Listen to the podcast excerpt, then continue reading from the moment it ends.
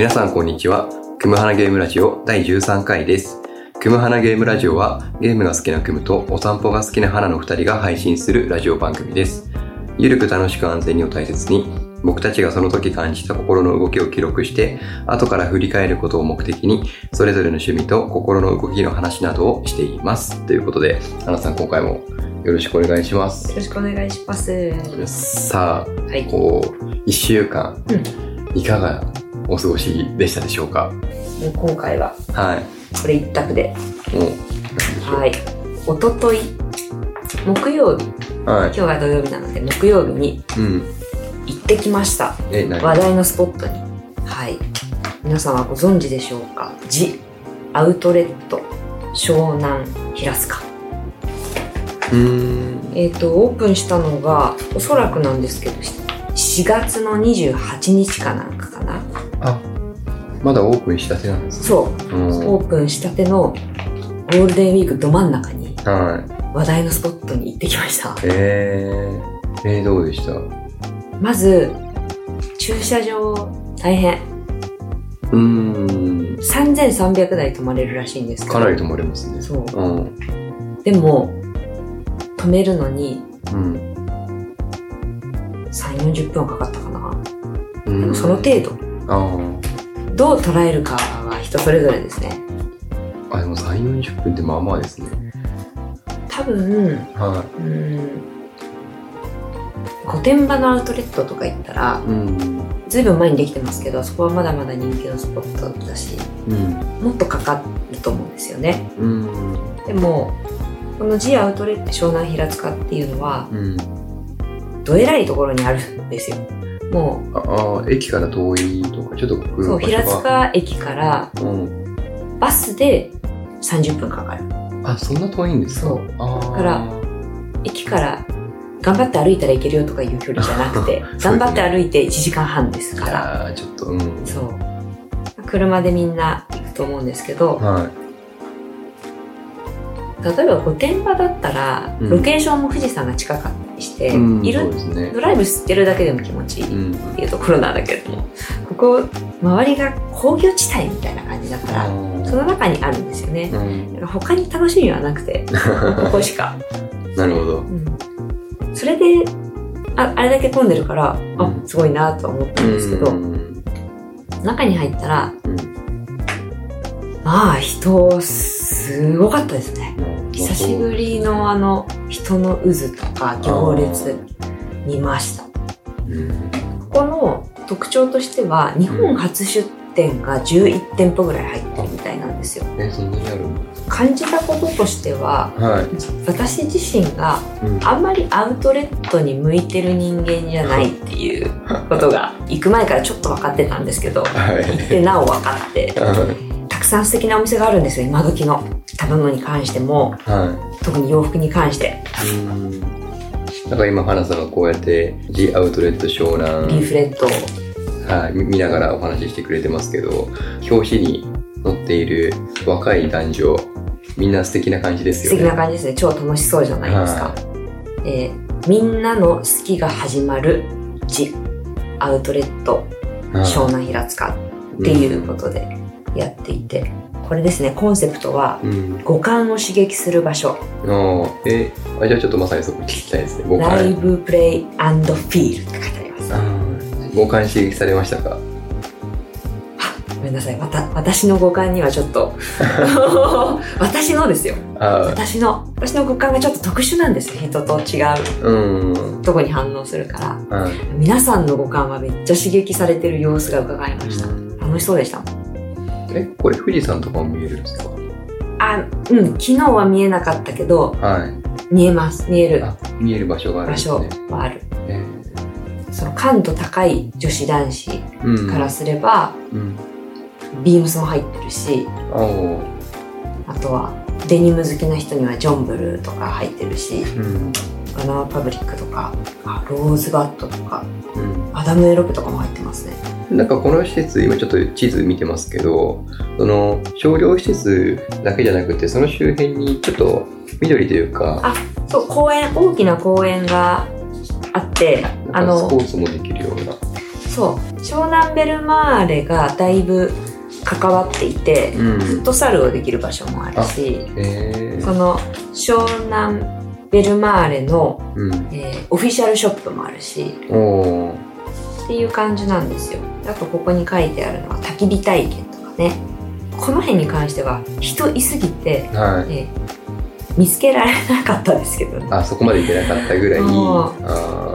そうっていう素敵なスポットに行ってーはい。一番面白かったのはうん。例えば私の住んでいる近くの商業施設の31ってうん。3秒で買えるんですよ昨日のうん。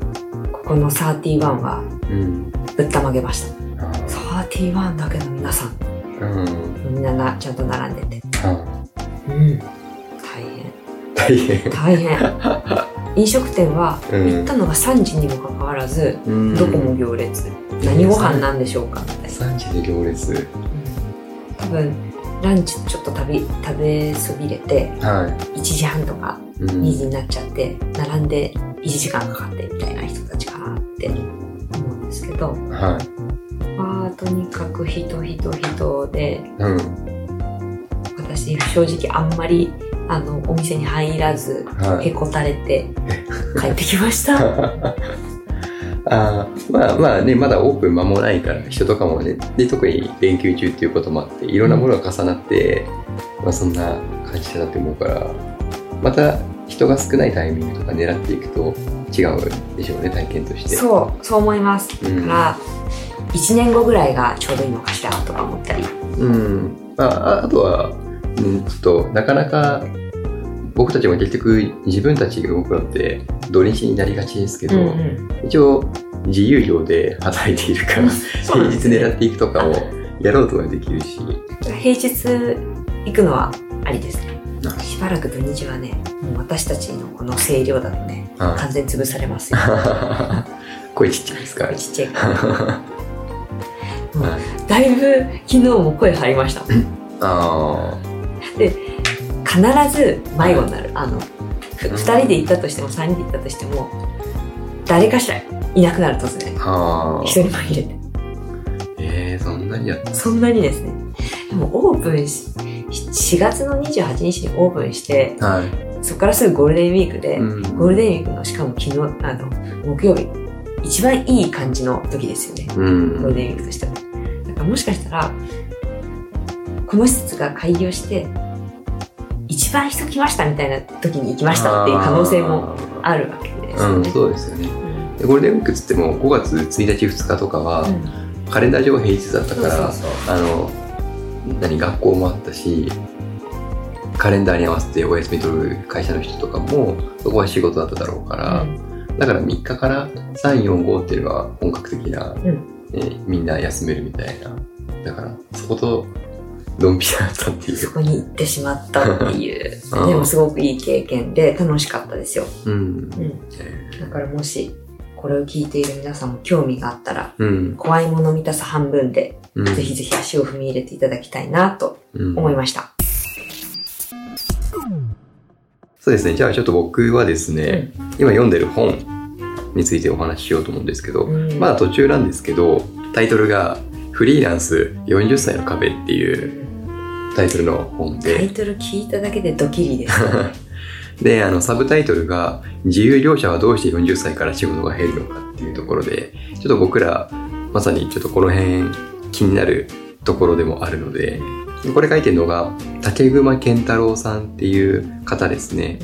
でこの方が、えっと、編集家フリーライターっていう人なんですね、うん。有名な作品とかで言うと小学館で連載されていた「サルマン猿でも描ける漫画教室」っていうのが代表作の方みたいなんですよね。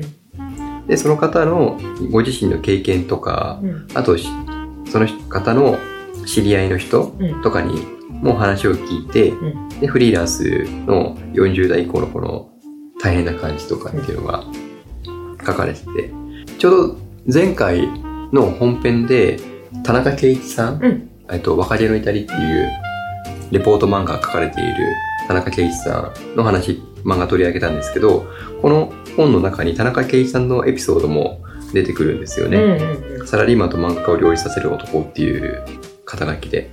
だからちょっと、意外と世間って狭いんだなって思いながら、うんたまたま手に取った本の中に知ってる作者さんが現れるっていうのがちょっと面白かったのと、あとはシンプルにこの本の中に書かれているなぜ40歳を過ぎて仕事が減るのかっていうので、その理由とするとですうね、ん一個挙げられているのが、依頼元うんの担当者が自分より年下になっていくらしいんですよ。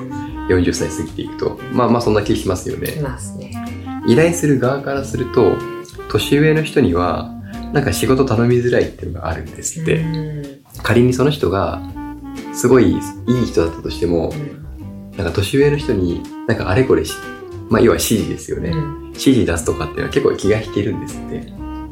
だから、なんか同じことを頼むんだったら、同じことするんだったら、その、自分より年齢が上の人じゃなくて、若い人に依頼しようかなみたいな、うん。なんかそういう心理が働くみたいで、だから、あの、相対的に40歳以降になると仕事が減ってくるっていうのを言ってて、うん。あと、この本に書かれているのが、その年齢超えても仕事がどんどん入ってくる人ってどんな人っていうのは書かれてて、うん。えっと、まあ、ちょっとこれは、この、えっと、竹熊さんがうん編集家、フリーライターっていう目線っていうのはあるんですけど、うん。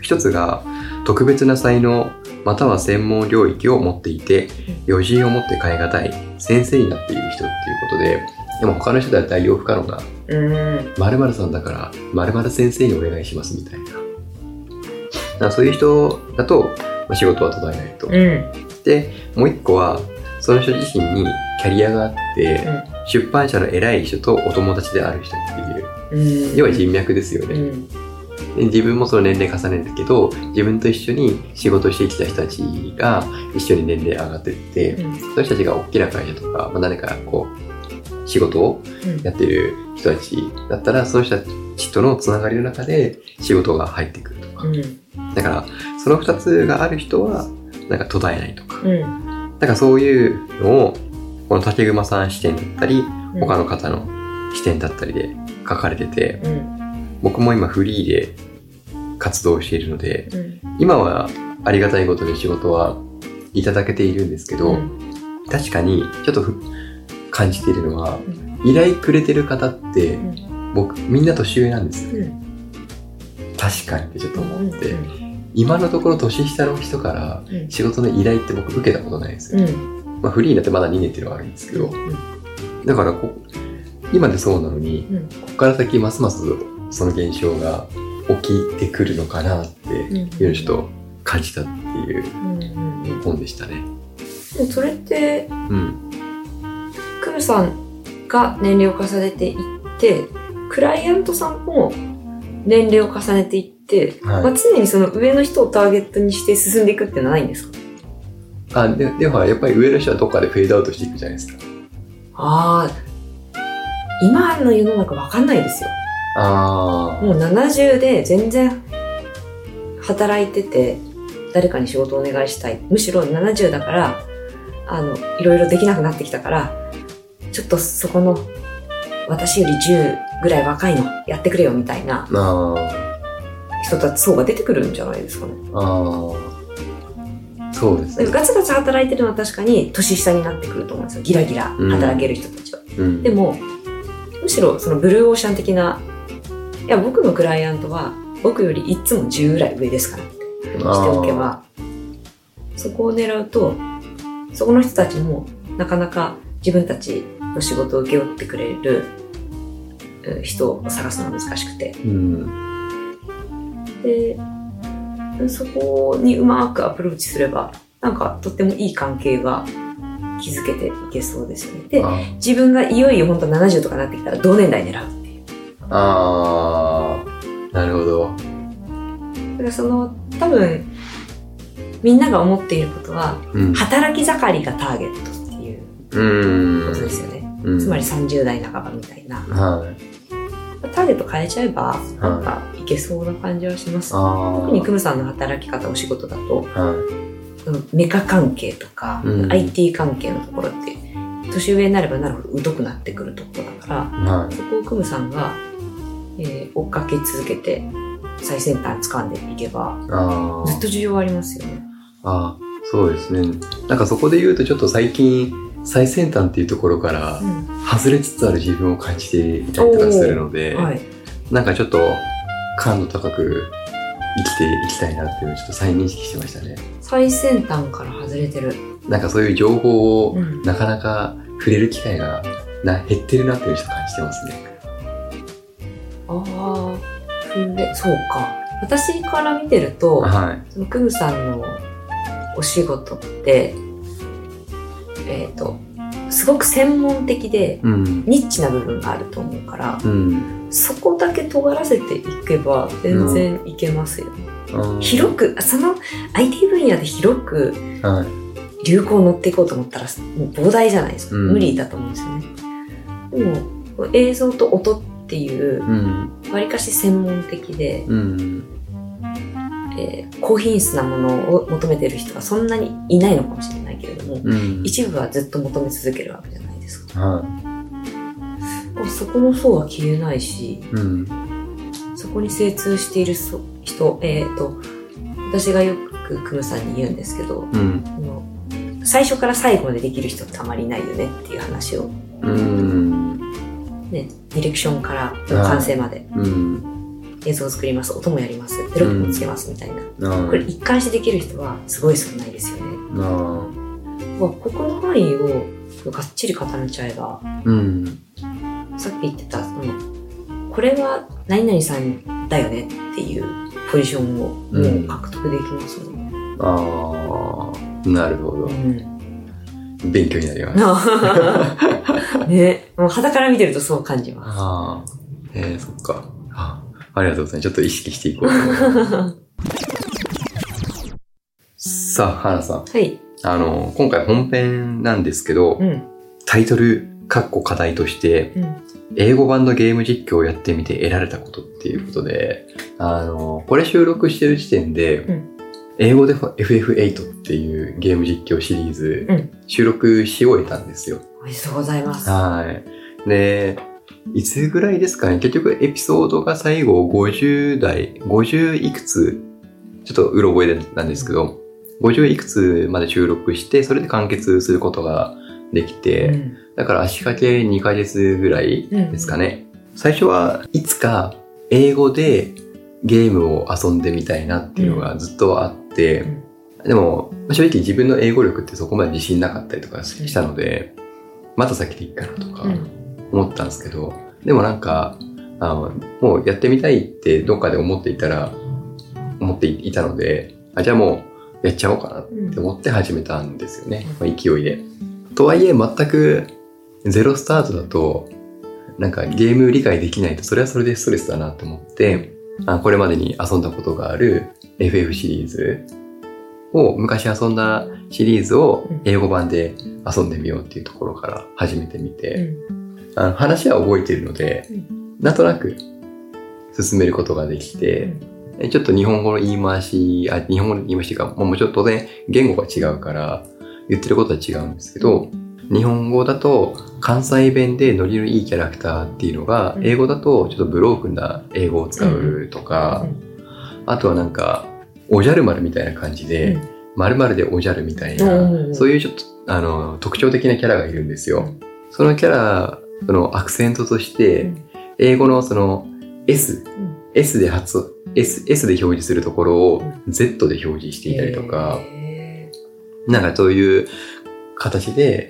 なんかキャラ設定とかしてる、キャラ付けとかしてるんだなっていうのを感じたりとか、うん。なんかその日本語と英語の違いっていうのを垣間見ることができて、うん。うん。なんか大変楽ではなかったけど、うんまあなんかでもやっぱトータルでちょっと面白かったなっていう感じなんですね。うーん2ヶ月か。はい。あ思ってたより早かったなって思いました。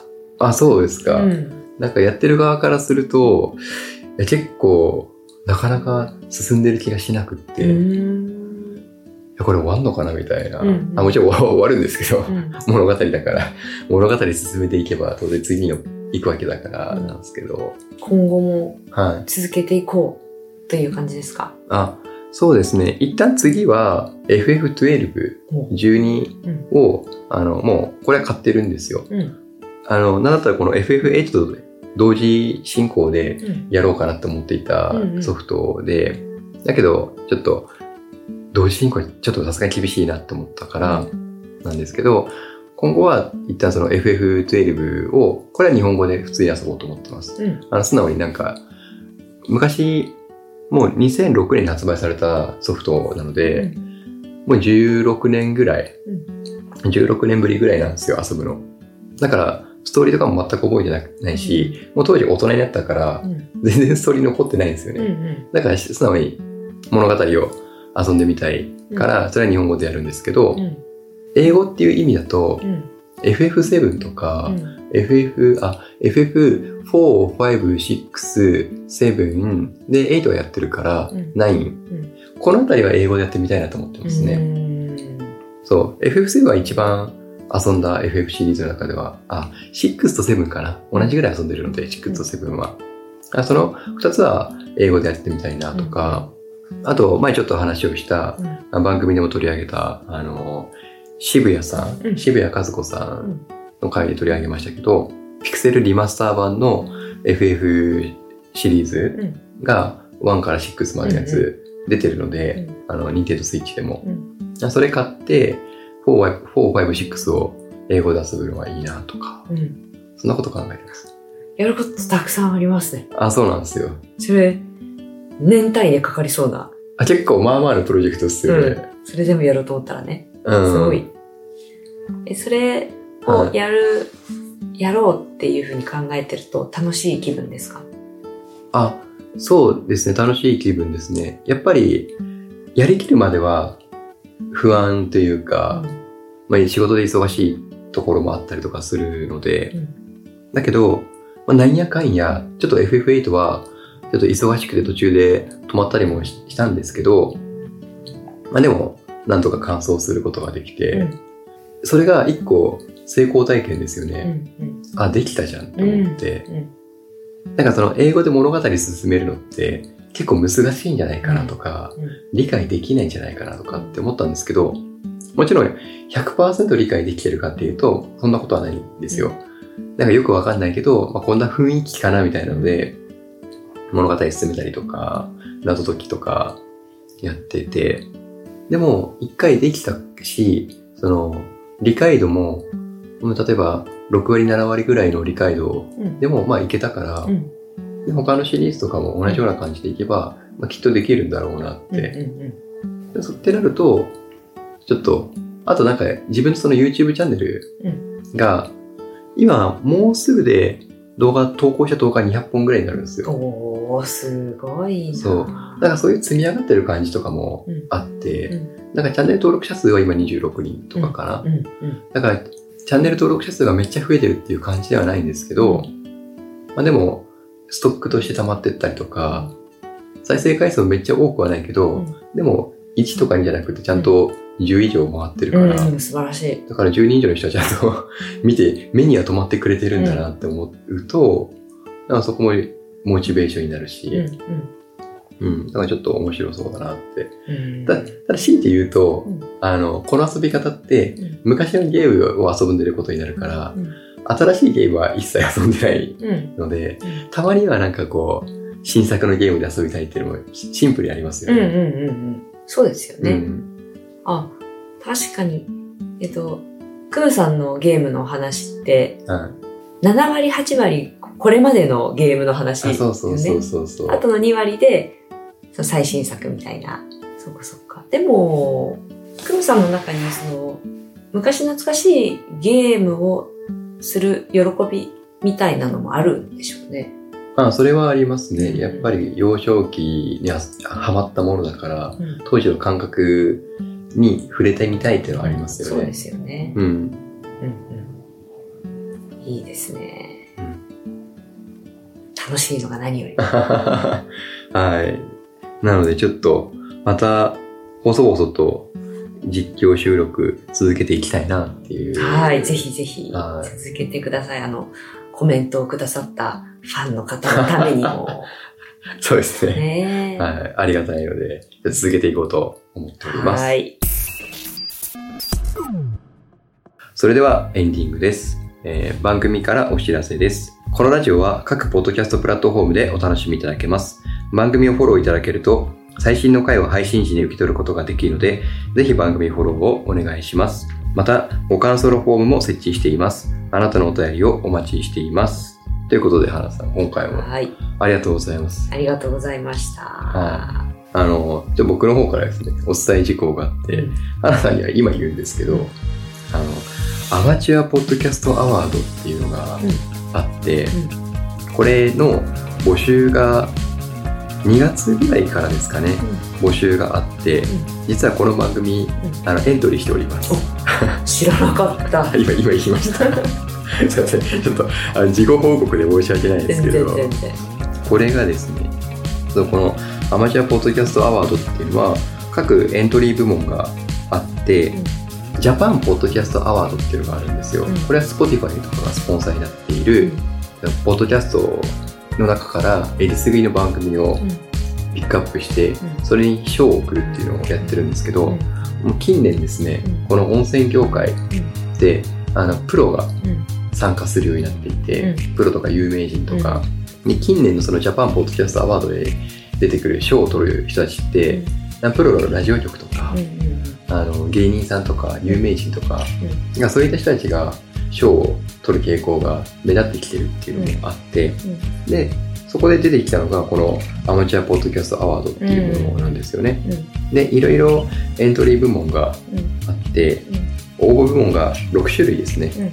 スマイル賞、うん。学ブル賞、ほんわか賞、うん。びっくり賞、なるほど賞、激推し賞っていうこの6つの部門があって、我々の番組はほんわか賞に応募しております。もうぜひともそこですね。あの学部賞とかびっくり賞ではないかなと思って、で、なるほど賞っていうほどなるほどな知識を提供していけるかってちょっと微妙じゃないですか。そうですね。あのでスマイル賞は強いて言えばスマイル賞な気もするけど、でもそんな爆笑を誘うようなトークしてるわけじゃないし、でこの激推し賞っていうのはリスナー参加型の企画だからまたちょっとニュアンスが違うんですよ。